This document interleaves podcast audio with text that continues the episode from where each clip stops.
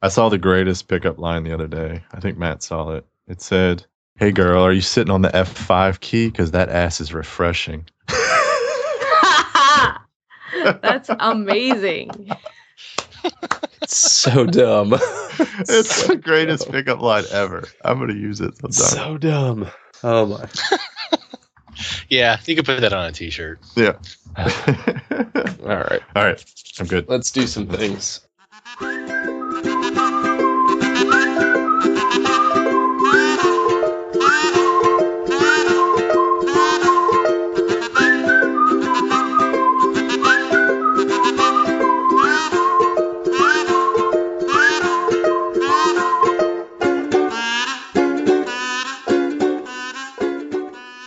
Hey everyone, and welcome to episode 22 of the podcast of Nonsensical Gamers.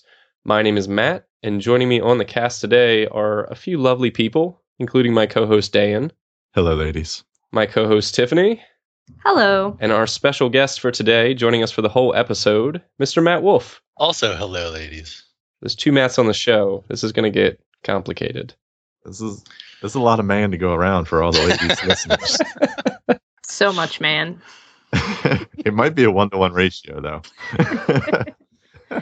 All right, everyone. So, quick pitch before we get started. You can reach out to us on Facebook by going and searching for the League of Nonsensical Gamers. You can find us on Twitter by searching for the League of Nonsensical Gamers. Shoot us an email at podcast at nonsensicalgamers.com or chat with us on our BGG Guild number 2077, where you can join the conversation, including the conversation with Mr. Matt Wolfe, because he is one of our only posters. It's very uh, generous. It's a hipster poster then.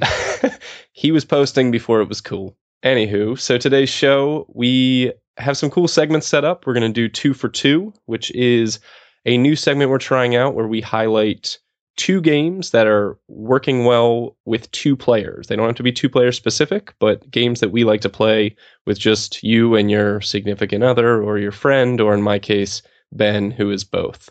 Uh, we also have a hipster highlight set up where Matt Wolfe is going to, off the cuff, just give us a game that we've never heard about. He might even just make it up. We don't know. You won't be able to find it. Could be unpublished. Who knows? uh, and then we are going to dig in uh, with Mr. Matt Wolfe about his game Wombat Rescue, which is currently on Kickstarter. So, I mean, you don't even need to listen to it. You should just go back it now. But there's going to be some interesting stuff, so stick around. Before we get into any of that, though, let's go ahead and start like we always do with a little bit about what we've been playing. And I guess, should we do guests first or people who haven't played any games first? Guests Mm, first. so guests. All right. Matt, anything you've been getting to the table that's uh, piqued your interest? um, so I guess the game I played most recently um, was Dragon Rampage, which is a Richard Launius game. So Tiffany is instantly intrigued. Have you played this one, Tiffany? No, I haven't. No. Um, Did you hear that inflection in her voice? No. No, Yes. I haven't. Tell me Yes. more. Yes. Hey all Tiff, sudden- Richard here. so it's um it's of course because it's a, a Launius game. There's some card flipping and dice rolling, um, but it's it's actually really interesting where you are a bunch of explorers who are went into this dragon's lair. You're trying to get gold because you know dragons always have gold, and you on your turn you got to roll dice, and what you roll, and it's like Yahtzee style rolling, so you get up to three rolls. What you roll is going to determine what you're trying to do, whether you're trying to uh, attack the dragon, run away, steal treasure, um, or whether you uh, roll the dragon faces, which means that you're probably going to get some uh, hit points on your character. And so there's a lot of social gaming in this game, uh, not bad social gaming. So don't don't look aghast, Tiffany. Uh, but it's in because uh, depending on what happens in the game, it can end in one of three different ways. It can either end where you slay the dragon as a group, or it can end that you uh, someone runs away, uh, or it can end that one of the characters in the party dies. And depending on how it ends, will change how the scoring is done. And so you thought you might have been doing really well, uh, only if a certain ending to the game happened. But if a different ending happens, uh, then all of a sudden all those points you thought you had, you get nothing. Uh, so it's really interesting. You're trying to have other players um, basically do what you want them to do to support kind of your uh, the way you want the game to end. It's it's uh, it's actually a pretty neat game. Um, it's it's best with five players, Um, so it's like a three to five player game. Um, but yeah, it's really I was I was um, I liked it a lot more than I thought it would because I'm not a big like Ameritrash kind of guy. Prefer Euros, but it was it was really good. Is it better than Eldritch Horror or Arkham Horror? Um, I've never played Eldritch. I played Arkham once, and that was enough. Um, Oh, dude, you made it through once. it, it was an eight player game too. Um, and yeah, it was uh it, it was yeah, not for me. Eight players? Yeah, eight I would have committed seppuku. The definition of regret. yeah. You would have invented a traitor role in that game. It's like, all right, we're gonna end this fast. Yeah. First person to flip the table wins. no, yeah, it was definitely. Um, I, I enjoyed it more uh, because a it's faster, um, but b it it just felt um, like uh, your choices. I think mattered a lot more. I think in sometimes the full co-op games, um, they don't matter quite as much as they do in in competitive games. That's good to know. This is on the. I looked at this because it's on the Board Game Geek store for eighteen bucks. Is it really? Yeah, yeah. Oh wow. And uh, but there are a lot of people that complain about downtime. When I hey, Tiff, reading. it's Richard here. I just wanted to address the downtime issues. Um, Oh no! I only you make see what you've done, Matt games. Wolfe? I only make good games. I don't make games with downtime. I make games with fun time. fun time is my specialty. Of course. And just to touch on the title, Dragon's Rampage, my inspiration was Sherman's March to the Sea. Um, as you know, I'm from the South, and that guy just rampaged through the South, and it was it was very inspirational. That's all I got to say. But seriously, downtime, uh uh-uh, uh, sister, uh uh okay. So the serious answer to downtime is maybe the first time you play, but once you play it, you know, once you kind of understand the choices and there's not much. And you are trying to on another player's turn, you might be like talking to them like you, you need to re-roll those runaway dice because that's not going to help you. Don't don't don't run away from the dragon. Come on, help me fight. You know, and and so yeah, it, you you can definitely stay engaged on other players' turns. This is Matt Wolfe saying, "Don't be a bitch." don't don't act like the rogue that you're actually playing. Come on. Tiff, have you managed to play any games amidst orchestra season? Um, yeah, I mean, we still have board game club on Monday, so I haven't played any games with adults, but I have played games with my board game club kids. Were um on uh we had a bus ride to Cedar Point, which takes about two hours. So a few of my kids were on that trip, and I taught them how to play uh, Lords of Waterdeep on the iPad on the way there. So we played a game of that on the way up, and then when we had board game club the next Monday, we actually played it in cardboard form. And wow, playing this game with kids is a lot more fun than playing with adults. I think. Really? yeah, that's that's they're a lot more cutthroat than any group I've ever played with. They are vicious with uh, the mandatory quests, and normally like mandatory quests would frustrate me, but it's so much fun to just they plot, they social game way more than my group, and it I think that's what makes that game fun. They're they're like let's gang up against. Usually it's me, but not always um and and they i was surprised at how quickly they took to it they're like oh this seems really complicated and then after they played a turn they're like oh i get this and so it's been successful we're actually going to uh, start digital board game club for over the summer and play some lords of waterdeep Really? via ipad That's yeah cool. yeah i'm excited about That's a it good idea. Now all these kids are going to be asking their parents for iPads. They all have ipads i work in an affluent district Ah, well. Yeah. Fancy. Who are you playing games with online? Oh, just my teacher. Ah. Well, and most what you have to consider is that most of them I've taught since kindergarten and they're now in middle school. So like I know their parents well. It's not a matter It's of like, better a than creepy Tiff's traveling board game club where she comes to your house over the summer and Some of my kids I give couch for a lessons to over the summer in their house. So she sleeps on their couch. Mom, me and Miss Tiffany are going to go play Lords of Waterdeep downstairs. oh, stop. Is it, is it cool if I stay for dinner? Is that all right? You'd be surprised how many times that's happened to me because I teach lessons in some of my kids' houses, like private lessons, and their parents are. I mean, I get along with my kids' families. It's it's a, a long term thing. You kind of become integrated as part of their whatever. Life. Maybe they're just setting them up for future. Don't be weird. And I'm not. being anyway, weird. well, no. So this is funny because I guess Lords of Waterdeep's usually considered like a gateway game, but your kids are pretty experienced, right? So how'd they feel about the like the weight of the game? I mean, they're pretty experienced now that they they've explored more hobby games, but they're not experienced in longer hobby games Okay. because when we started Board Game Club, I could we, I could only do it for an hour. So the games that we played are probably what we consider to be filler games most of the time.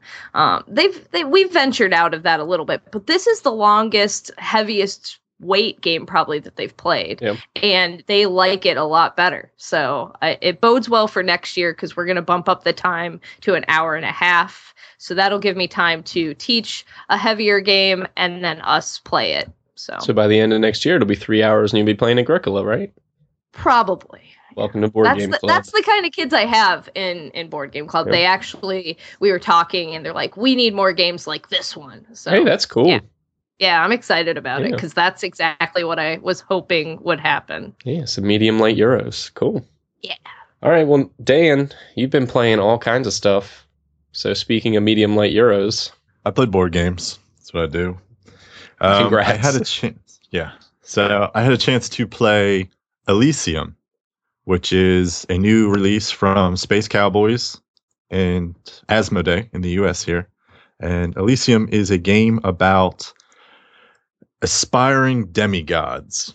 Um, I will start out by saying I wasn't inspired to be a demigod in the least because the theme is completely pasted on this game.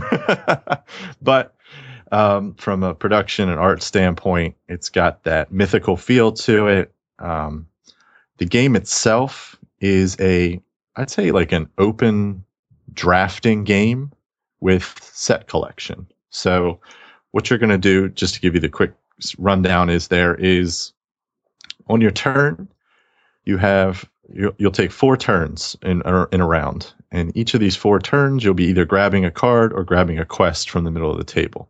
Um, where these come into play, as far as the drafting is concerned, is you also have these four different colored pillars: red, blue, uh, green, and yellow. And on each of the cards, there's a cost. So one card might have red, one card might have red, yellow. And in order to draft that card from the center of the table, you must have the pillars of those colors. So if I take the red, yellow, I have to have the red and yellow still available. After you take a card, you have to decide which of the pillars you have remaining to discard. So you're trying to set yourself up for future turns not to get boned because if I want that yellow card that I was thinking about next turn, obviously I don't want to discard my yellow pillar because then I won't be able to take mm-hmm. any cards with yellow on them. So there's a really cool give and take there as far as the drafting is concerned. And when you draft a card, it comes into your player area, which is divided into two parts the domain at the top and your Elysium in the bottom. Cards in your domain have powers on them, and those powers are activated to create combos and give you victory points and money, etc. Once um, the drafting phase is over, um, you'll be able to move cards from your domain into your Elysium. Once cards are into your Elysium, they lose their powers, and you're trying to create sets of either the same family, so that'd be all the same color, or all the same number in different colors. And then you get scored on how well you've done these sets, et cetera, without getting into too much detail. So there's a really neat, again, it's there's a give and take in the drafting part, and then there's also you're you're building combos, which is neat, but then the the decisioning comes into when you break those combos because everything in your domain is discarded at the end of the game, and you only score those cards that are in your Elysium. So this game for me, it had a real I, I called it an, an Asmodee mashup feel to it. It kind of had that tableau build of Splendor. It had the power and set collection of Abyss. It kind of had a Seven Wonders ish drafting feel to it. Like it was all of Asmodee's big games just mashed into this game and kind of tweaked. So um, overall, I thought it was pretty pretty good. Um, it didn't blow my mind, but it was solid, and there's a lot of replayability because there's eight different gods, so eight different decks, and at any one point you're only playing with five of them. So you can mix and match the di- eight different decks to get different combos and abilities, etc. So a lot of replayability there. Um, again, nothing mind blowing, but still a really solid game. I I enjoyed it more than like a Splendor. I thought it had a little bit more uh, meat to it. So I don't know if you guys have had a chance to look at this or not.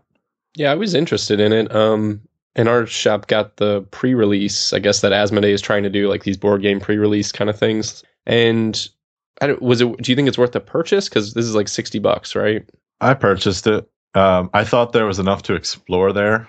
Um, again, I'm always of the mindset that if you know once it gets old or if I don't like it, I could just trade it Yeah. or sell it again. Yeah. Um, so I, I did purchase it because I do want to explore it a little bit further. I thought there was enough there to look into it further. Yeah, I thought it looked cool. Um, it's definitely an interesting one. It's it's getting a lot of buzz right now. No, I mean this game sounds cool. I I want to play it, and I'm glad that you have it. Yeah, it's excellent production. I think it's what we've come to expect from Space Cowboys. They've kind of, you know, whether you like their games or not, they've knocked the production part of it out of the water. The art's beautiful, the components are solid. Um, so yeah, Cool. All right, well, I'll round out what we've been playing. Uh, one of the games that we've been playing a whole bunch lately, uh, primarily because it's so quick, is called Dimension. And this is part of the Cosmos line. Um, this just re released with the reprinting of all their two player games. This is not a two player game, it's uh, one to four, uh, but it is part of the Cosmos line. Um, it's a, I guess it's kind of like a dexterity puzzle speed game. Um, basically, you are stacking balls on top of each other into this little like ball pyramid in a specific way within a certain amount of time. So each round, there's six rounds in a game, lasts one minute, and there will be six cards out in the middle of the, the table, and those will dictate different rules that you have to follow when you stack these balls into this little pyramid. Well, it's things like these colors must touch, this color must not be above anything, there must be four of this color. So these rules all combine to make a little puzzle each round where you're trying to place as many balls as possible to gain points because your your points are based on how many balls you use without violating the rules. Because if you violate the rules, then you lose points. Um, this game is super fun. I've been able to teach it and play it a bunch of times since I've got it. Um, no one's really had any trouble picking it up once they try it. Um, explaining it sounds a little funny, but once you actually play the game, you start to feel the tension and start to feel kind of the mess that is sorting through these uh, through these rules and sorting through the puzzle in just a minute. Um, I I really enjoy it. I'm really glad that I picked it up. It was a little expensive, um, but everything's really nice quality. You know, the cardboard components and the the balls are like a they're small. I don't know, like golf ball sized um, wooden balls of like five different colors. They're all really well put together and they give you enough for four people. So I really enjoyed it. I don't know if you guys have ever seen this game or have any interest in it. I don't know if it's your style, but I kind of went for it because I know Kel loves spatial reasoning and and Biff loves spatial reasoning. So I thought I'd have some people to play it against, and it's been a hit so far. So how how do the balls stay in place? Good question because I was wondering that same thing. So there's basically we're talking board games, right? Yes, yes, we are. there's basically each person has a little like it's like a cardboard player mat that has seven evenly spaced uh, holes punched. So you have seven balls in your bottom layer that will th- they rest into that cardboard insert, and then three balls can stack on top of those seven, and then one ball can stack on top of those three. So that's how it all fits together and stays put. So you can get a maximum of 11 points per turn, but each rule that you violate loses you two points. So you could lose 12 points per turn if you just completely mess everything up. So it's pretty cool. I, I dig it. Do blue balls count for minus points? They don't, but they're hilarious every time. Uh, and I actually, we were just like messing around and I took a couple videos. Like I set my phone up and just took like quick 45 second videos of us putting these things together because it's actually kind of funny to watch. Like you try to puzzle through it. I'm debating putting them on the Facebook page, but there's a large amount of expletives in it because about 30 seconds in, when I realize I missed a rule, I shout and then have to dismantle my whole thing. But anyway, uh, other than that, it's pretty cool. I like it. All right. So that is what we've been playing, everyone. We are going to go ahead and take a break. And when we come back, we're going to jump into two for two, where we're going to chat about some two player games. So join us then.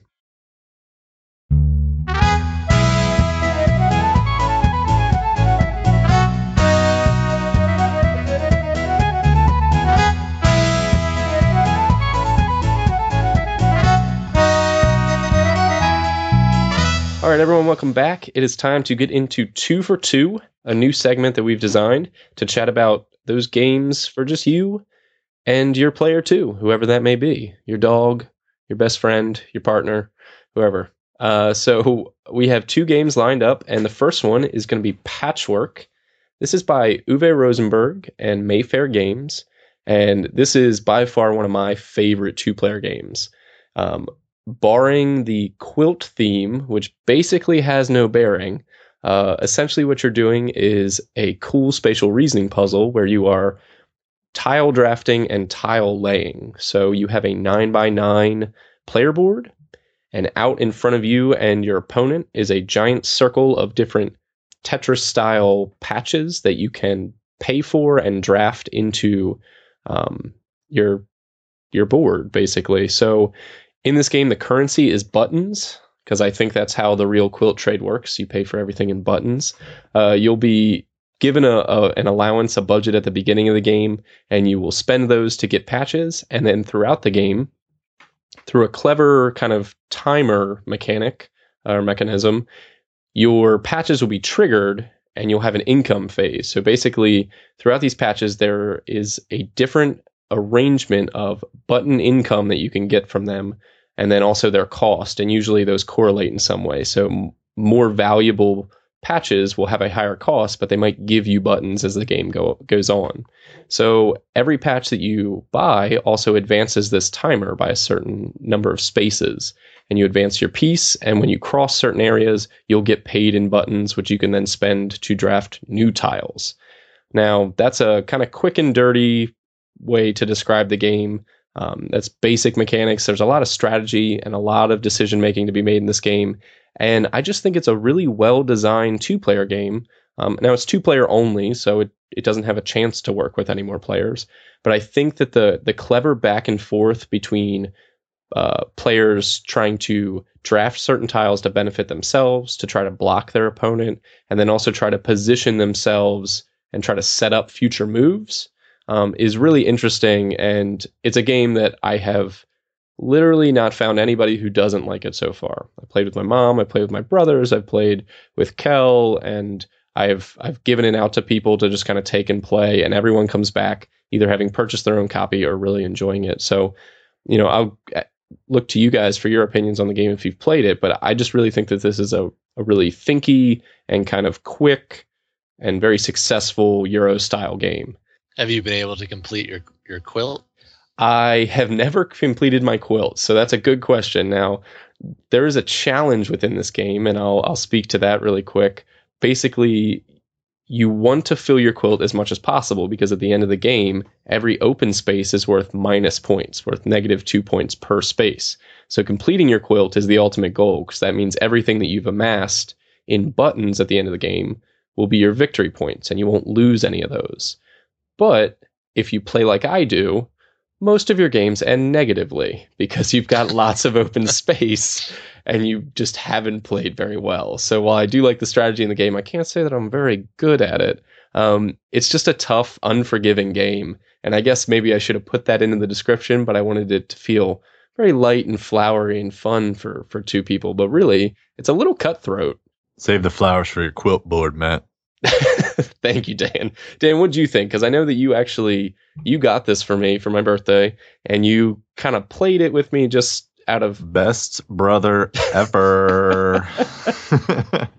you played it with me just kind of on a whim, but I think you liked it, right? I do. I really like this game. It's uh quick, easy. I love spatial reasoning games.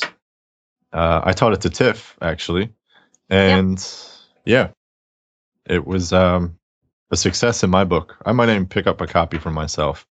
I don't know. It's right up there with Targi for me as one of my favorite two players.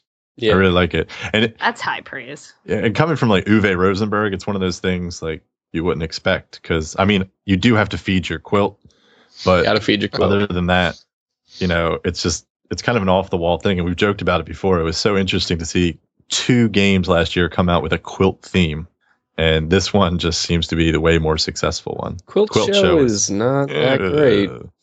This no, is this is the quilt, the game quilt you show. want in your life. Yeah. So if you need a quilt, go with Patchwork. Yeah. Now, Matt, have you gotten to play this? I haven't. I've seen it played several times Yeah. at uh, at the local store, um, and people they're always they, they're looking straight down at their quilt, and I see them with a furrowed brow, like, "Oh man, what am I? what piece am I going to pick?" And it seems really interesting, but no, I just haven't had the Yeah. chance to play it yet. Are you a big two player gamer in general? Yeah, my wife and I play games all the time. Yeah. She's um, like my first play tester for stuff I design, Yeah. and then just last night and we played a, a couple of games. Uh, so yeah, I really really try to look for games that support uh, two players pretty well. I think that another big pro for this game is that it's only 25 bucks. Now, when you look at the price, like two player games that are fast and quick and thinky like this at that price point, it's just it's such a no brainer. And unfortunately, it seems to be sold out the current print run. So maybe your store locally has one floating around. Um, our, I know our store has a couple still floating around, but I definitely would get your hands on this game if you could, if you like two player games. Now, Tiff, I don't want to leave you out of the conversation. Dan taught this to you, so that means that you may or may not have played it correctly. no, I think he got all the rules that time. Yeah. Good job, Dan. Um, it you was guys can suck it. I'm gonna kick you in your dimension balls. Aim for the blue ones. oh my god. Um yeah, I just played it the one time with Dan, but I liked it enough. Uh I do have my own copy of it, but two player is hard for me to get in. I don't have that ready-made like partner that always wa- can play a two player game. Usually two player games are if a group or if there are people in my group that are already playing a game and there are just two of us hanging out. Uh, that's when those get played and that's not very often. So, but I do like it. I thought it was worth purchasing. So you're gonna pass on this for Luchador Mexican Wrestling Dice if you ever get a two player game in, right? Luchador is getting played next week. I one of yes, it is Dan. Don't shake your head. It's gonna happen.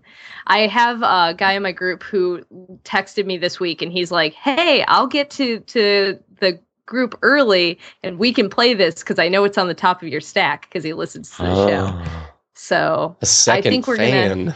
Yeah. that's Kyle. He po- he actually posts in our guild too. So Hi, Kyle. Bring him Yeah. chocolate or something. I'm winking, but you can't see We me. need to reinforce that behavior. audio wink. So yeah, it's gonna get played for sure next week. All right. Well, let's go ahead and transition out of Patchwork. Definitely a game to check out if you enjoy two player games. Uh, Matt Wolfe, what is your impromptu two for two mystery game? What do you got? So this is going to be a slightly controversial choice um, be- because most people don't think this plays well with two, but Glory to Rome. Uh, my wife Marcy and I really like playing this one, and I think um, Glory to Rome. It's definitely better with like three or four players, but I think with two players, it becomes super cutthroat because you're only focusing on your opponent, and so when they build a building and they're looking for you know concrete or something, then you know there's no way in hell I'm putting concrete out into the pool because then you'll be able to you know go grab it and use it on your building, and you can really kind of counteract uh, certain buildings uh, much more effectively if you can just focus on you know one person who's who's building it. Uh, so yeah, we we really like playing it. We even have a little trophy that we uh, pass back and forth after one of us wins. Um, so we kind of gloat slightly. Um, but yeah, that that one it's uh, if you know obviously you can't find it because it's out of print. You can find Uchronia. I think Uchronia is still in print. Um, but there's the uh, the new one coming out, which I am not going to attempt to pronounce. Um, Mottainai. that, uh, yeah, there you Something go. like that. Chocolata. Yeah, that one's supposed to be very much in the same vein. So if if and I, I think I think he's tuned it um, to play with two players. Uh, so that if you're looking for two, I would look when that one comes out. I think it's actually supposed to hit Kickstarter next week. I think. Next Monday. Yeah. Well, Tiff, I know you've been playing Glory to Rome or you played it recently. Does that like, does this pick make you aghast? It makes me ex- aghast. I don't know. I've never played it with two players, but I I've played it with four players a lot, and I really love that. So I I've been afraid to bust it out with two players, but if uh, if Matt Wolfe says it's good with two players, then it might be good with two players. Two two experienced players. Like if you're if you're playing it with someone who hasn't played it a lot, you know, you'd probably have an advantage. Uh, Yeah. Which, I mean, which is true with a lot of games. Uh, but yeah, if you have two players who have played before and they know what they're doing, I think it's it's pretty pretty uh, satisfying. I'll have to make uh, Chris Kopak play this with me then. I think we have an equal amount of experience with the Yeah. game. So That back Yeah. and forth that you described is like such a great feeling for two player games. It's just when you both know what you're doing and you're both Mhm. really you just you see the board, you both are reading it the same way, you know what people need and and just that interchange and how you play off each other is really nice, especially in games that are usually that play 3 and 4 players cuz they they mix it up more. Trying those out two player games to get that direct back and forth is always really interesting. We did Ben and I did that with Arboretum recently, which isn't comparable in depth, but I, I enjoyed the difference between the four player and the two player game. Yeah, that's that's another one that's actually surprisingly good with two, and you can you have that moment where I really don't want to discard this card because I know you need it, but Yeah. I don't want to discard anything else, and yeah, you can really just have almost have like that hyper focus on your opponent. Yeah. And that is what's awesome about two player games. So this will definitely be a segment that we bring back um, and keep trudging along the two player line. Um, there's lots of games out there that work well with two players. Maybe some that you know about, maybe some that you don't. You know, I certainly didn't know that Glory to Rome was uh, was an option. So Dan, maybe uh, I'll have to make you play that with me, even though you're not a big two player guy. I'll have to make you play that because you're the only one I know with a copy. It's under my seat in my car. Oh, I thought you were sitting on it right now. You just have Glory to Rome just available available at all times. incubating it. Yep. Sitting on it, keeping, Keeping it warm. like a mama hen. with the the original art then, and not the uh, black box. If you're doing that, It is the original art one I have. He's sitting on a super expensive out of print game right now. I I love. I kind of like the quirky original art. I'm not gonna lie. You're Like- insane. I just think it it gives it charm. Nope. It's hideous. there's a certain kind of charm. I don't see. I personally think the black box could look better. I think what they did with that was it was good, but I think it's. I think it could be better. I like the artwork they have for the European version. Yeah, the European version looks really good, like the It's the Polish perfect. and Italian version. it does look a lot better, but How often does that happen? You know that the European version has the better art. Always. the American market. It's ridiculous. Eva Java, Yeah. the coffee game, the dice game. I want that box I want that box too. so Okay. bad. All right.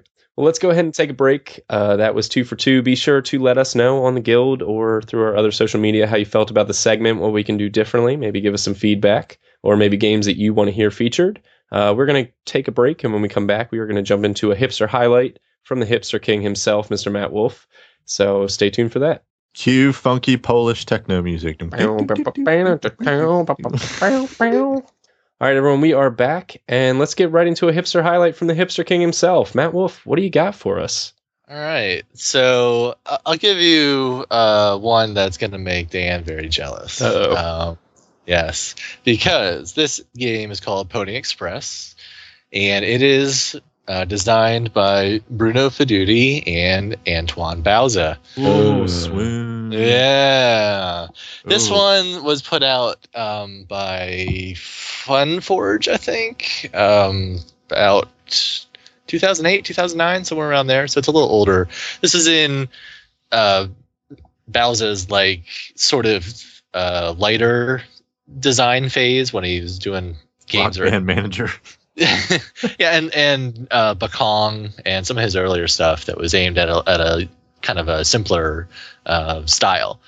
Um, but this one is is it's really interesting in you're rolling uh, dice that have poker faces on them, um, and you're trying to make basically poker hands secretly in order to move and uh, on, on this on this track on the board. And the other players after you you know you finish what you're rolling and you say, "Hey, I have uh, four of a kind," and that would allow you to move a certain number of spaces. And the other player can can challenge you on that to see if you're bluffing. And like if they're wrong, something bad happens to them. If you're wrong, something bad happens to you. I think you go to jail. And um, so it's, it's actually you know a bluffing roll and move game where you also have dexterity because you might get into a shootout with other players where you have to flick dice at each other and not try to knock down your little uh, cowboy meeple. And the first person who is able to do that, uh, the the other player goes to jail because you know not the hospital they go to jail because that's what happens in the old west when you get shot in a shootout. Um, and then the other player is still on the same uh, space. So it's this really really weird combination of mechanisms in this game but it's it's I don't know. I've never played anything quite like it, but I thought this would be a, a appropriate one to uh, to highlight just to make Dan sad that he can't play it. The cheapest copy is 75 bucks. yeah, I I- will I- find this. I don't know if they'll ever uh, reprint this or not. I, I don't know how well it did when it came out, um, but it's definitely unique. So, Dan, and when you come down for that board game thing, I have a copy, so we can play. All right, we'll play it. The um is the Fun Forge edition the French edition? I think it's. I would think so. Yeah, okay. I will find that. Don't worry. I will scour my European connections. How did these like weird mashup games get created? I have no idea. Uh, our brains are very strange places, and you know who knows how things you know come to the surface and and come out. Um, yeah, it would be interesting to to ask uh, one of these designers just you know what the story was behind it, because it is it is weird, and you know weird is weird is usually fun, at least for me. If I ever get a chance to talk to Antoine Bauza, I'm not sure words would come out of my mouth. I'll be like, and here's my translator. He, he goes to Gen Con, right? I mean, I'm you sure he- have talked. we to did. him. I talked to him last year. I got him to sign my um, Lois and Clark designer card that Ah. him and Cathala are on. We went up to both of them. Tiff and Lois did. and Clark, the Superman Lewis game. and Clark. Lewis, You sorry. always do that. I always do that. I don't know why. Lois and Clark is a much worse game. it sounds like it. if it's anything like the show. Look at these crazy meeples. Oh man. They are, yeah. They're they're these custom cowboy meeples. You have some Indian meeples too. Yeah. and- yeah. It's it's a it's a wacky game, that's for sure. People should go check I just this sold my golden ages. Maybe I'll use that money to get this.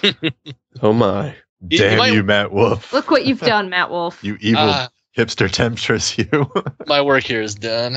Yeah. That's what he does. that is what he does. You, you, ah, you bastard. Matt, you got one that's gonna make me sad too. yeah, make Tiff, make Mm. Tiff jealous. You don't have to. I've about, probably uh, spent hundreds of dollars because of you. So we're good. How about uh how about Los Mampfos? You ever hear that one? uh-uh. But she owns a copy now. Now we're now we're speaking Spanish on the podcast. Um, Los Mampfos. This one is I. the reason I I went and got this one was because it involves poop, and I was doing a lot of research for uh, Wombat Rescue. I had to make sure that it, you know if anyone was going to ask me about these other games that have poop in them, that I knew about them. Um, it's due actually by. Damn it, you Hey. one of my questions. Aha! Preempted you. Um, it's it's about uh, donkeys that are going around a circle of tiles, and you're going to feed them different colored food pellets. And eventually, uh, when you play a certain card, you're going to uh, that that donkey is going to poop out all the pellets that has been fed to it, and you're trying to to basically remember how many pellets are in each donkey so you guess correctly. And if you guess correctly, you're going to get more of the pellets when they come out, and then whoever has the most pellets at the end basically is going to win. It's super light, but it's ridiculously fun, especially because the donkeys um, are these really, really nice wooden donkeys that they put together, and the little wood pellets fit inside, and you pick up the tail in order to have all the pellets come. Uh, you know, cascading out the back once you're ready to. I think Tiff just pooped herself. And there's nowhere to buy it. I know lot. it's hard. You know, but that's my favorite thing about hipster games is tracking them down. Like it's one of my favorite It's the things. Like I'm gonna I'm gonna play them once or twice, probably just knowing how my game habits work. But just tracking them down is part of the fun. So this is by Rudiger Dorn. Yes, it is. I love Hey, the hey. Yeah, and uh, he designed it um, with uh, I'm not sure if it's his wife or his kid, but yeah, Maya. Or his Yeah. donkey. it could be that too. Yeah. Um, but yeah, so it's uh, it's really different from you know. So if you're expecting Istanbul, it's not that. Uh, it's it's it's light, but it's just ridiculously uh, cute kind of uh, game. I will find this. All right, Tiff. How many tacos did you give the donkey? Do you remember? I've got could tacos right here. Look at that. I can see what? What? Look, tacos from Taco Bell. Between you and your tacos and Dan sitting on Glory to Rome, we are so prepared today. This is Yeah, strange. just poop themes all around. Oh my. All right. Well, Matt, well, if you have nothing that can make me jealous, because I just don't care about games that I can't find. Ah, Well, see, that's going to be a, uh, a challenge then. Really, is it this Ameritrash game that you've never heard of? I can't uh, tempt you with that one. I don't. I don't appreciate being pigeonholed into this Ameritrash circle. It's done. Just live with it. There's 21 episodes. I am who I 21 am now. Hey, you're Matt from the podcast Nonsensical Gamers. Do you want to go and roll dice on a table with me? Oh man. Got this zombie apocalypse game. There, there would be worse things to be accused of typecasting of. Yeah, it's true. I was gonna think of something, but it's only gonna get more inappropriate from here. So I say we just call it there. You know? That's fine. Okay. We're not on the dice tower yet. We Thanks, can get Matt. inappropriate. what, Tiff? If we include no, no, not Oh. you, Matt Wolfe, not you. Come on. Uh, we got my mentor here on the on the podcast, but no, this the was hipster this sensei. yes, for sure. Um, if we have, if I include Wombat Rescue, which I just backed, they uh, this will be the third. If I find Los Mampfos, the third poop game in my collection. What's the other one? Kalimambo. Ah, that is a good one. Your collection is so shitty. Ah, this guy. Oh man. Alright. How about uh, you don't have dungeon pets? No, I Oh, don't. There's lots of poop in that. I'm not a big Vlaada person. That's that's fair. I mean, he. I can't know, get through the rule books. I can't. He's very Yeah, I- hit or miss for me. Yeah, and I like him personally, but yeah, I it, it's uh, a lot of people feel that way. You know, he's uh, not. He's definitely not for everyone. I haven't attempted that game. Maybe I'd like it. I don't know, but There is poop. I have it. I just haven't played it. You have to clean up the poop. mm, that that sound. I like cleaning and organizing things. Maybe it would be okay. There's a primordial soup as well that also has poop in it. I've looked at that one. Yeah. I like this donkey thing though. It's adorable. Okay. Sorry. All right. Sidetracked us onto poop games. Well, we're gonna Passes take a couple poop, hour hand in break while Tiff tracks down this game. She's got some phone calls to make. multiple languages. Uh, we're gonna we're gonna grab a quick break, and when we come back, let's chat about more poop, but specifically the most interesting poop you've ever heard about because it's cube shaped. So stick around for that.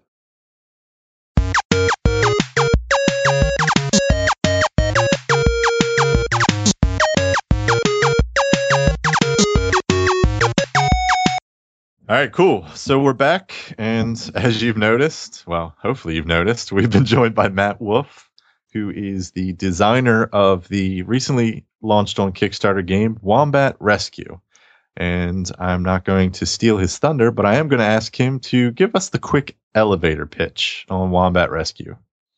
All right. So, elevator pitch is this game is all about pooping cubes out into the playing area, as you are playing as a uh, mama wombat of of your tribe, and uh, you would navigate by smell. And wombats uh, actually poop cubes in real life. Uh, that's not just an excuse for a, a theme uh, in a in a game. It's actually uh, true.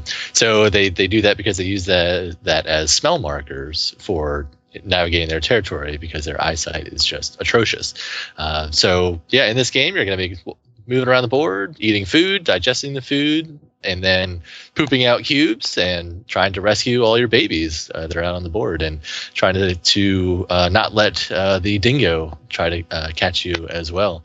Really silly theme um, that uh, actually kind of belies uh, the strategy that, that is in the game a little bit, but it's been a lot of fun to kind of show people and um, it kind of takes people from surprise or by surprise sometimes when they learn about it. So, all right. So, I mean, I guess the question most people want to know is how the hell did you come up with this idea? Like, what was your inspiration behind this? I know you touched on some research you did for it, but like, what really just made you sit there and go, I'm going to crap on someone's tabletop? Not literally. that's that's a uh, that's the five thousand dollar Kickstarter level. Yeah. Uh, but- Matt Wolfe comes uh, to your house. That's right.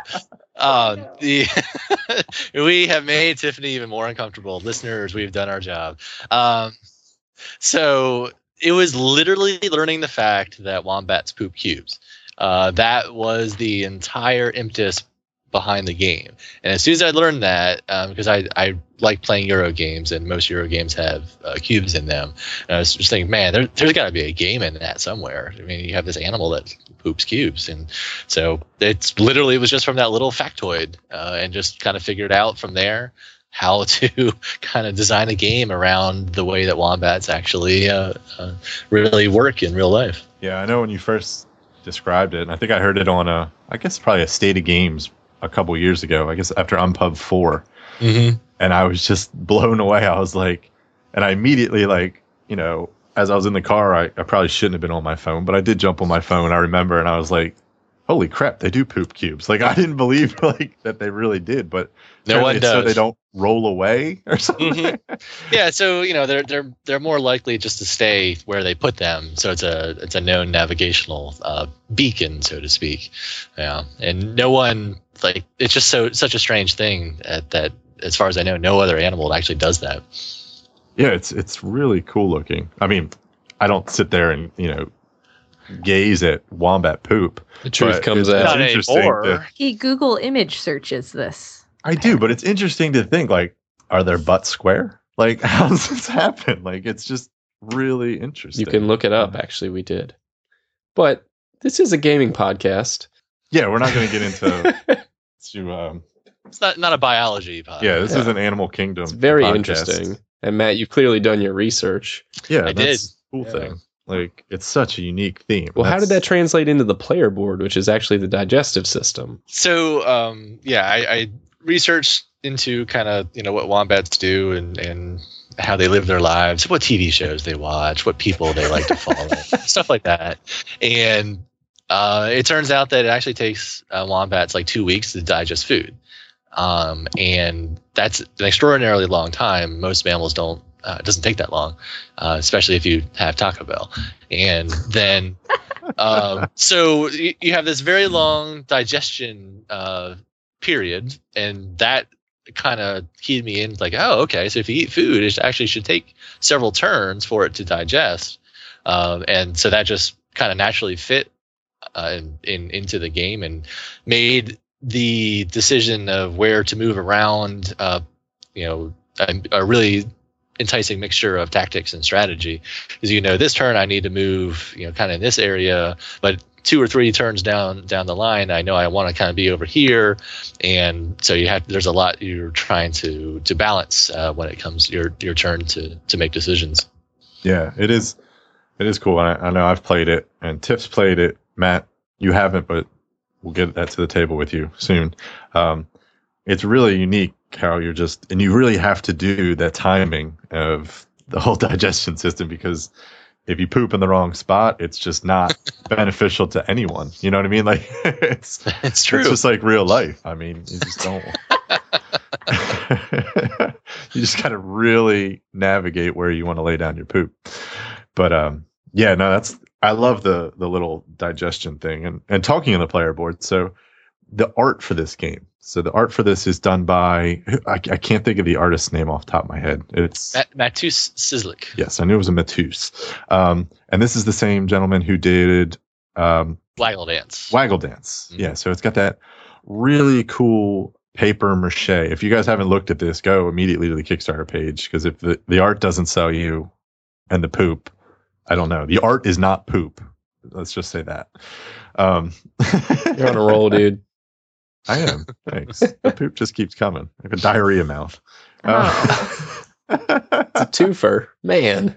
Anyway, so were you really kind of got like what drew you to his artistic style? I know, like again, it's a unique theme. It's it's kind of fun. Is that something you were going for, just to keep it light um, so I actually noticed his style uh, from the Waggle Dance uh, Kickstarter project, and I th- saw that art. I was like, man, that that's really phenomenal. Um, and after uh, Wombat Rescue got signed, I he was the second artist that I approached. The first one, um, um, whose name I am blanking on, but she did a book called Digger um, which is about a wombat that goes on a journey uh, to. Well, it's almost like a uh, and a big adventure journey. Ursula Vernon, uh, that's that's her name, um, which is a big uh, graphic novel um, just about yeah this wombat that goes on a journey. She actually lives in my area too, so I th- and it won uh, a Hugo Award um, actually. So it's Oh, pretty yeah. So it's it's it's a really good book. Um, and so she was our, our first choice because you know kind of that connection and her her style that she does. Uh, she does really nice sort of. Um, uh, how would I put her style? Like she does, she illustrates a lot of children's books, but it's a, it's like a slightly more mature style than than your typical children's book uh, illustrations. There you go. Yeah, yeah. um, and so we, you know, thought that would be a really good fit, and because she's local, you know, I could play the game with her, and so she'd get an idea of how things would work. But unfortunately, she was too busy to do it. Um, so then uh, Matt uh, Matt was uh, he just goes by Matt with a single T instead of Matus. Um, he he was the next choice, not because like he was you know uh, silver medal or anything. I mean, his illustrations are just incredible, um, and I just really really liked the illustration style of Waggle Dance. And I wanted to find something that was going to stand out. Um, I think, especially when you're doing Kickstarter projects, the more you stand out uh, in a good way, the the better. Um, there's so much that's coming out. You you really need to kind of find your your niche and and how you can rise above all the other stuff. Um, and I mean, I see projects all the time that that struggle, and it's not necessarily because they're uh, poor games or anything. It's just because they're, it's just another. Oh, okay. There's a game about an architect. Eh, you know, and it's just it's not exciting. So, uh, yeah, it was it was. You know, I, I emailed Matt and said, "Yeah, we're looking for an illustrator, and it's this is the the game," and described it, and, and he was interested, and and he's just done a absolutely incredible job. I, I couldn't couldn't be more happy with how the illustrations have come out. Yeah, I think I think he accomplished what you wanted because that game really stands out, not only on the Kickstarter page but on the table. Like I know I've played it and people have just walked by and gone, "What is that?" And it's like, "Oh, it's a game about pooping wombats." And then and then they're just drawn in even more. So it's it the theme with the art, and it's just a really great package. I, I commend you on that. Um, Thank you. Yeah, that was it's definitely um, it's a good point about sitting on the table. Um, we've probably all played games where you know at a at some kind of event or at your local store and you're you have something on the table and people come by like oh what is that and and uh, I know people do that with like Terra Mystica when that first came out because of all the the pieces and, and the artwork there, and uh, that's another way of, of yeah just kind of capturing attention in a in a flooded market. So we've touched on you know unique themes. So this game obviously has one. So that seems to be, and I, correct me if I'm wrong, just from playing some of your other designs, it seems to be kind of a a niche in a way that you're going for. You don't want to do some old white guy shipping stuff in the sea and things like that. So is that from a design standpoint, from your own personal preferences, is that something you aim to do, or is it just kind of how you develop your games? You just you know somehow it just fits onto the theme. So I guess ultimately, do you go theme first or do you go mechanic first? Um, ninety percent of the time, I I think of a theme first, um, and I do tend to think of some more quirky themes because those are that is my preferences as a gamer. Um, I'm very much like like Tiffany, kind of like the quirky stuff. Um, that also fits in with my hipsterness because uh, I'm always going to go find the the quirky stuff if I can. Um, but yeah, I, I almost always start with theme, and I've found the designs where I start with with theme and and build me- uh, mechanisms around that theme almost always come out better than if I start with a mechanism and try to put a theme on. There is no right or wrong answer for this question. It just depends on the specific designer. I know there are other designers who start with mechanisms and they and then they just find a theme and it works for them and that's and that's awesome. Um, but for me in my designs, at least to this point, it's always been uh, a more cohesive, better design when I start with theme. And I do have um, one game that is a weird theme for me because it's actually uh, like a super kind of stereotypical uh, Euro thing where it's set in an ancient uh, Arabian city, you know, and that's you know that would totally be oh I, I, we've got a guy standing on the box cover looking over in the distance at the city kind of thing, um, but that it was just because I had a you know, I, I heard read about this uh, the lost city of Ubar and how it sank into the sand. And I was like, wow, that would make a really interesting board game. It just kind of came from there. Um, but yeah, the, usually it's it's a little bit more quirky than something like that. Just put a, a monkey, a genie, and a flying carpet on the cover, and you'll be fine. Uh, then it's not going to be entirely accurate thematically, and you get people on BGG that will be, oh, I can't possibly play this because it has a monkey on the cover, yeah, whatever. no, that's cool, and I, I think we all agree that unique themes, again, standing out in the a saturated market, like you mentioned, I think those are those are the ones that really do it for me. I think they're just they're just so much more interesting to play. yeah. Right. Yeah, and I see something come out um, like uh, what, what's Ignacy's latest game that's coming out? That Rattle Battle. Game? Right, and I'm sure it's a really good game because he's a, an excellent designer. But man, it just does not capture my interest because it's like, eh, pirates, eh, okay. It's, I mean, I'll, I'll play it if you know someone like uh, has it, and I guess it's coming out at Gen Con, I think. Yeah. Um, and yeah, I'm sure he'll sell a million, well, not a million, but he'll sell a lot of copies, and and people will be playing it. And I'll get into the game, and I'm sure I'll enjoy it. But it just doesn't, just doesn't spark like like it's not on my list where I'm like, oh, I need to go get that. I'm gonna race to his booth first thing. You know, if it if it was some other theme that captured my attention, then I probably would, even though same you know same mechanisms in it. Mm-hmm. Yeah, I agree on that. So I guess on the topic of like mechanics and theme, we had a question from one of our listeners, Robert, and he was curious from your experience with publishers. Do you think they are looking now more at new designs as a whole, so the theme and the mechanics, or are they really more concerned with just the potential of the mechanics in the design? That's a that's a really good question. Um, it will depend on the specific publisher. Um, your more traditional publishers are probably going to look more for mechanisms and, and how the game plays, and they'd be willing to retheme it. Um, some newer publishers would look at the the more holistic thing, and they're just like, "Oh, this is this is a really cool theme, and, and it's enjoyable to play. Hopefully, uh, if it's not, you shouldn't be pitching it." Um, and then they would uh, probably just take it kind of full th- theme and mechanisms together. Um, but yeah, I, I think mm, probably on average they're looking more on how does it play, and that's largely mechanisms.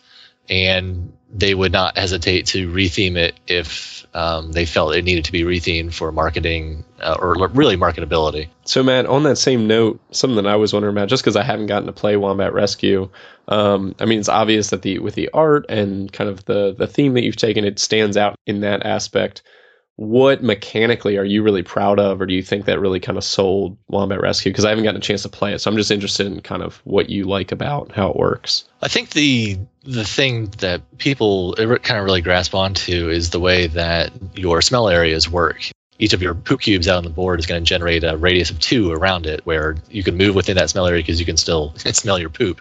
Um, and then the the more cubes you have out in the playing area, the further you can generally move uh, without having to leave your smell area and then be lost.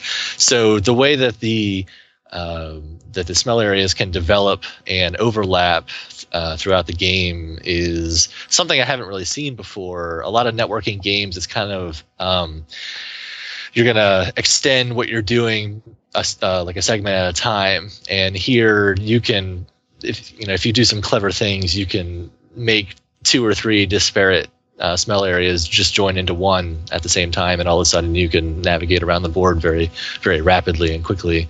Um, so I think that's that people kind of see the potential of how you can uh, build those, and I think that that kind of really kind of grabs people. Yeah, cool, excellent. All right, so before I let Tiff put you on the hot seat with the rapid fires.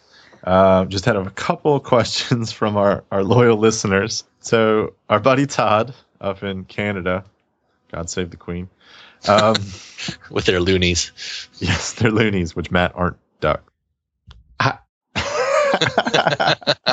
oh my. I kid.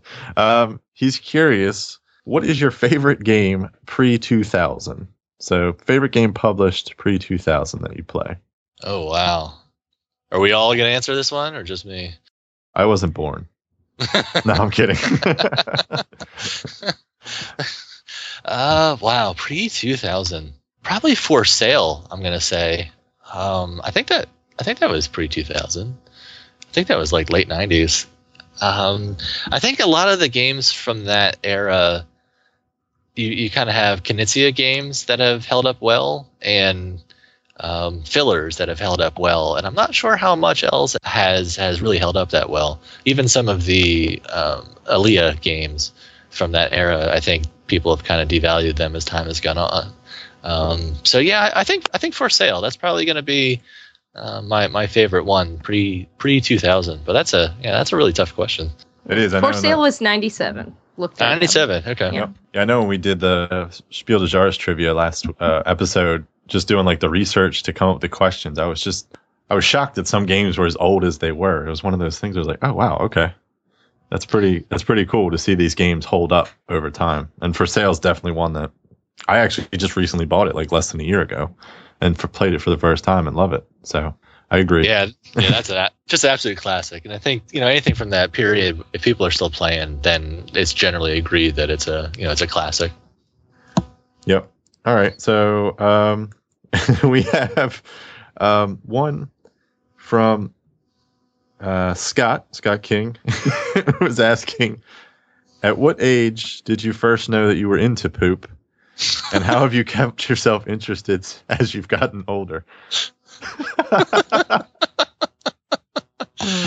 Oh man, that that's da- treading dangerously into like scatological uh, territory there. Um, you can plead the fifth. We'll be all right. yeah, Scott, I'm I'm gonna say since I had the idea for the game, that's the best I can do. One more, and then I'll turn it over to Tiff. This is from our buddy Dan Patriss over at the Geek All Stars, who Matt you are intimately familiar with since you sit next to him for most of his podcasts.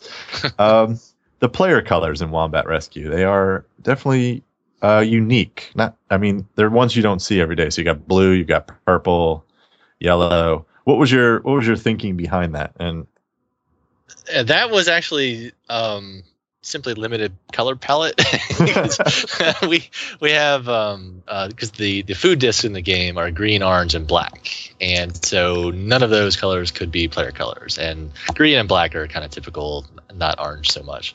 Um, so yeah, we have red and blue, and it's a, it's actually a, a much brighter shade of blue than most. Um, that was so blue wouldn't blend in with black, and so blue was also uh, could be differentiated from purple, which is a player color.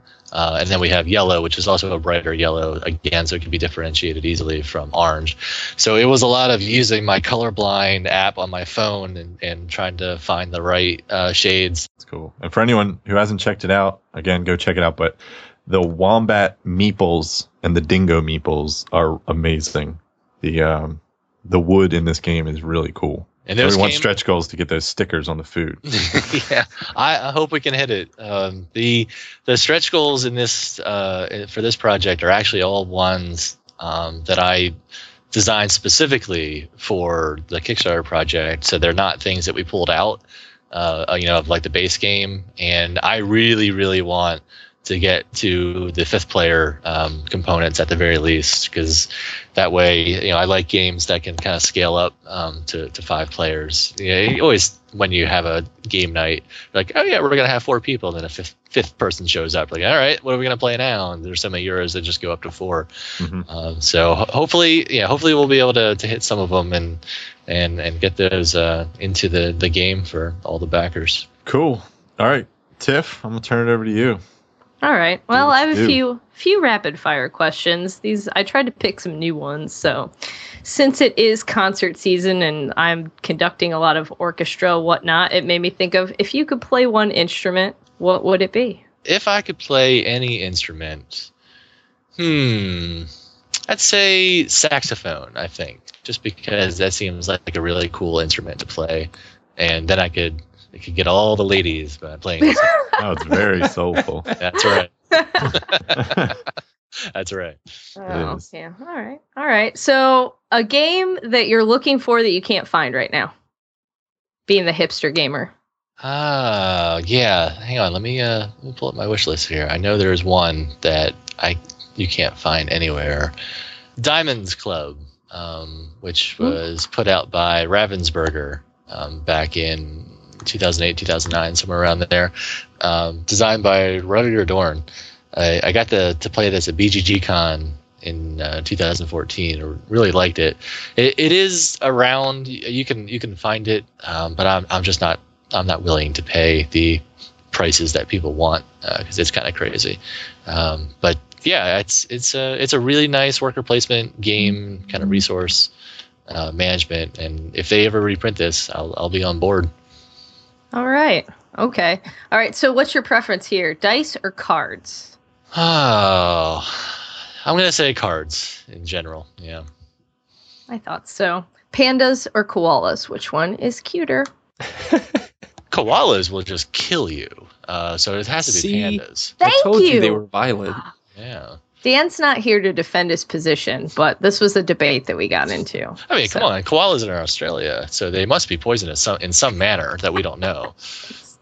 That's so true. All right. Labyrinth or Dark Crystal?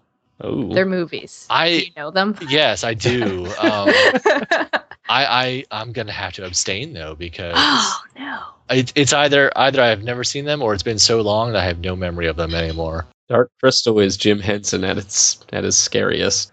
Yes, very is scary. terrifying. And Labyrinth that had David Bowie in it, right? Yes. Yeah. So you almost have to pick Labyrinth. It has David.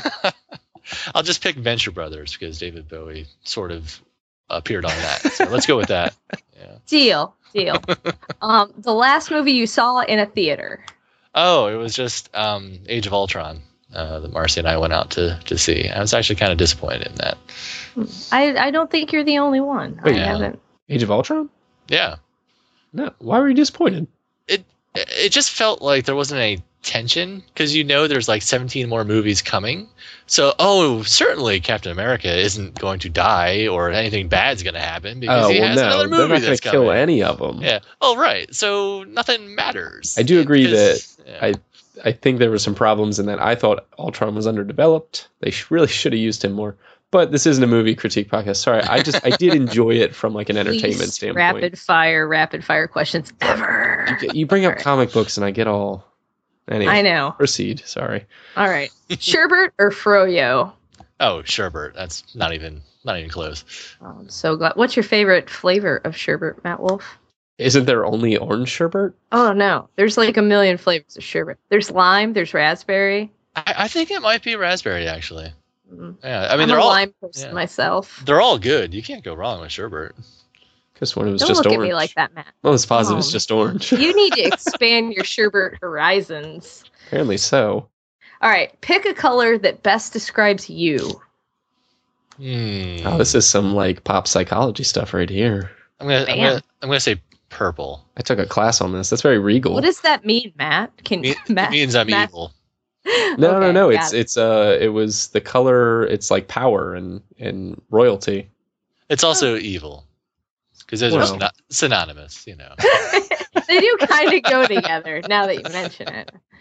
All right, your favorite game that you don't own, that I don't own. Which is going to be hard because you seem to own all of the of listeners the could see the shelves behind him. and that's only a quarter. And right now, my wife is giving me a glare because uh, we own too many games and she hates it. Um, that I don't. right there own. with you, buddy. wow, that's a that's a really tough question.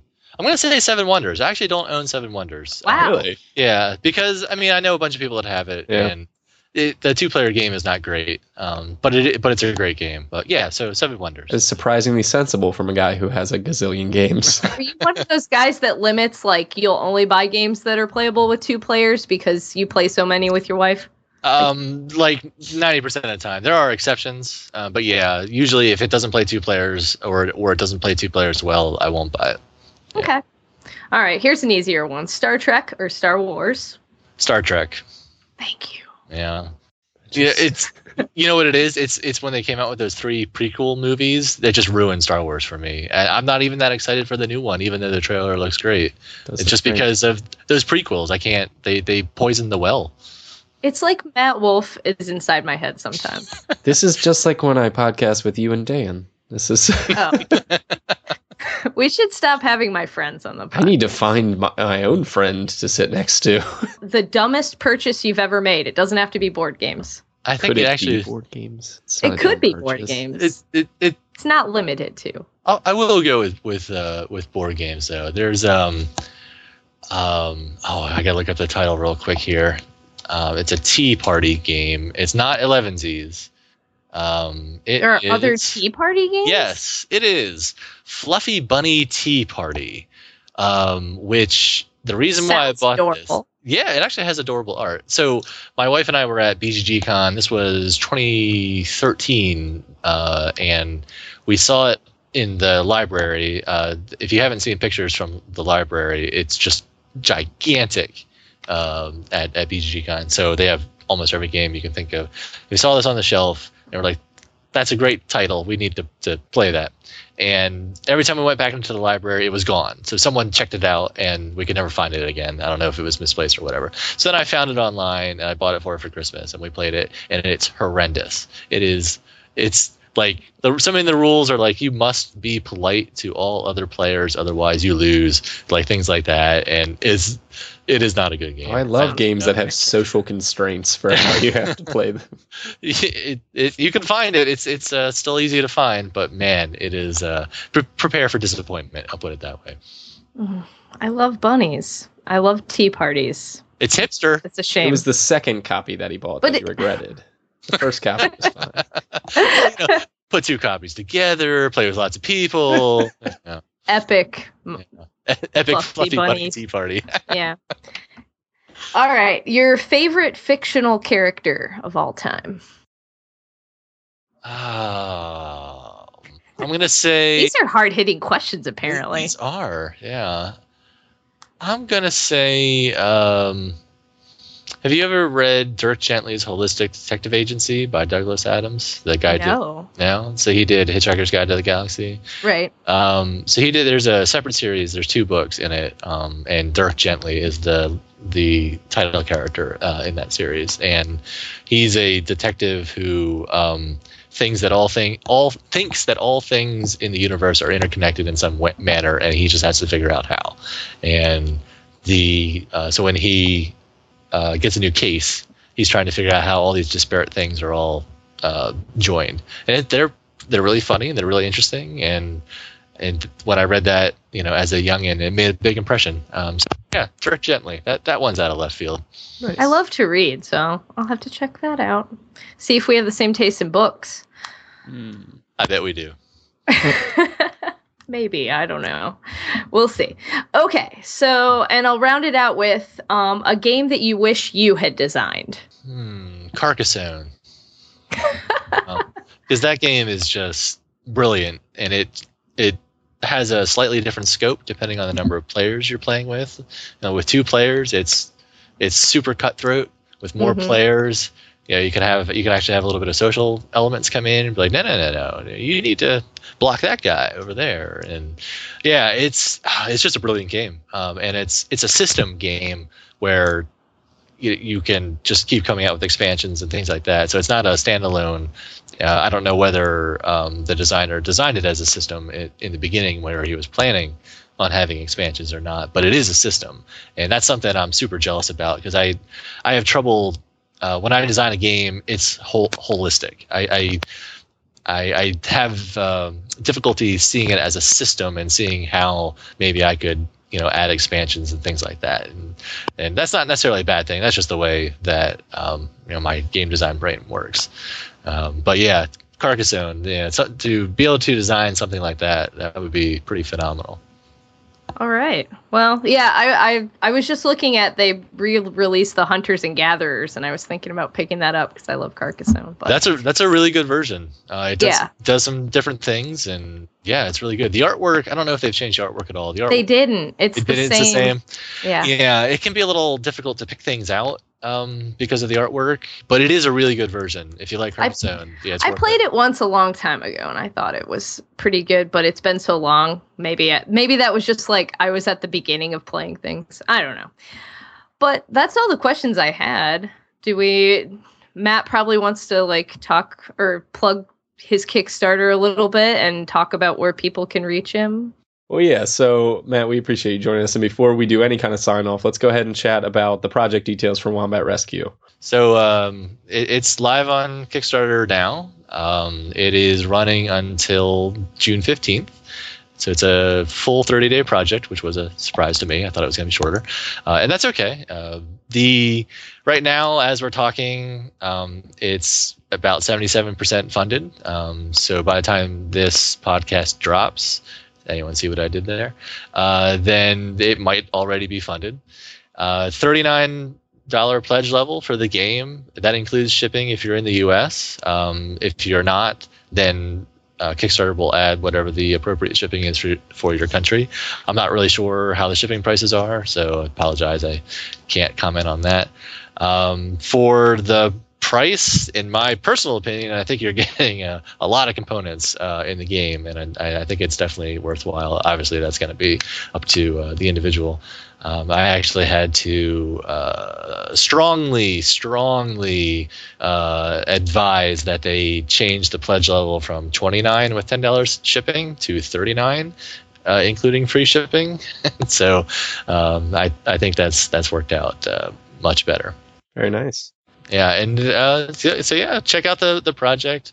Um, I would be just ecstatic if you back. Or you can also uh, talk to me on Twitter at Matt Wolfe, uh, E on the end of Wolf. Um, if you have any questions, you can ping me on Twitter, or you can post on the BGG page for Wombat Rescue, and I'll find it. Yeah, Matt. I mean, you're plenty active on our forum and and BGG as a whole, so definitely cool that you keep that line of communication open, and we always appreciate that. Yeah, I, I, I like to you know to converse with people, and and it's fun talking about you know it's a hobby that you're uh, interested in and yeah. especially especially in this hobby where you know most people are just you know good nice people to talk with you know, yeah. it's other other hobbies not so much agreed well, yeah. So that's Wombat Rescue. Definitely one that you guys should check out. Tiff and Dan can give the gameplay endorsement. I can just simply sure. say it looks awesome, and I'm looking forward to getting in my plays of it, and you know, probably end up with two copies floating around our game group.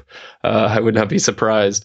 So go check it out. You got plenty of time um, to you know check out the project to ask some questions to see if it's something for you but it's definitely unique and if you're a hipster gamer like these two definitely one that you're going to want on your shelf that game about wombat poop well, we are going to go ahead and sign off. That is the end of episode 22 of the podcast of Nonsensical Gamers. You can always reach out to us on all of our different social media places uh, Facebook at the League of Nonsensical Gamers, on BGG Guild number 2077. We'll have a post up for this. You can find Matt there. He's very kind to comment on our posts and he's active in our community.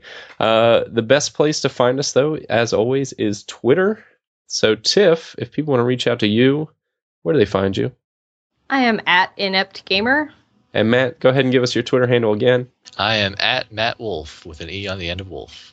You can reach the league at League Nonsense or Dan personally at scandalous underscore nad, and you can find me at Cinnamon Buns. And we're good. Everyone can say goodbye. Bye. Bye. Bye.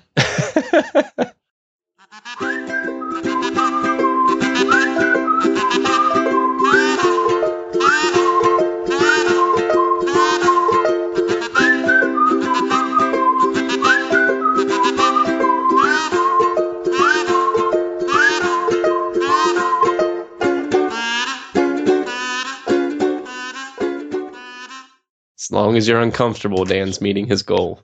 Yep. That's my middle name. That's your interview style. I see. It is. It is. It's very Barbara Walters. Hello, Matthew. He's on a roll, Tiff. He's on a roll. It's fine. It's all right. I'm so uncomfortable, so it's great. I need to find someone I can interview and Richard the whole time. Maybe Richard. We can Let's do a Richard on We can do a mini sode of you just. Uh, that should be a segment. Richard Launius his Richard. Richard interviews, and it'll just be you as Richard talking to people. Me just crying in the corner. I hate it. I hate it so much. People would listen to 20 minutes of Dan talking at Tiff as Richard and her just going, uh, I'm uncomfortable. Apparently, people really love to hear me cry. Like, that's People love wine. when make Tiff feel awkward. Is that feedback yeah. that I've had got? several people tell me that. Yeah. I love hearing you get uncomfortable. Yeah. then you would you should just hang out with me because that's all the time. All the time.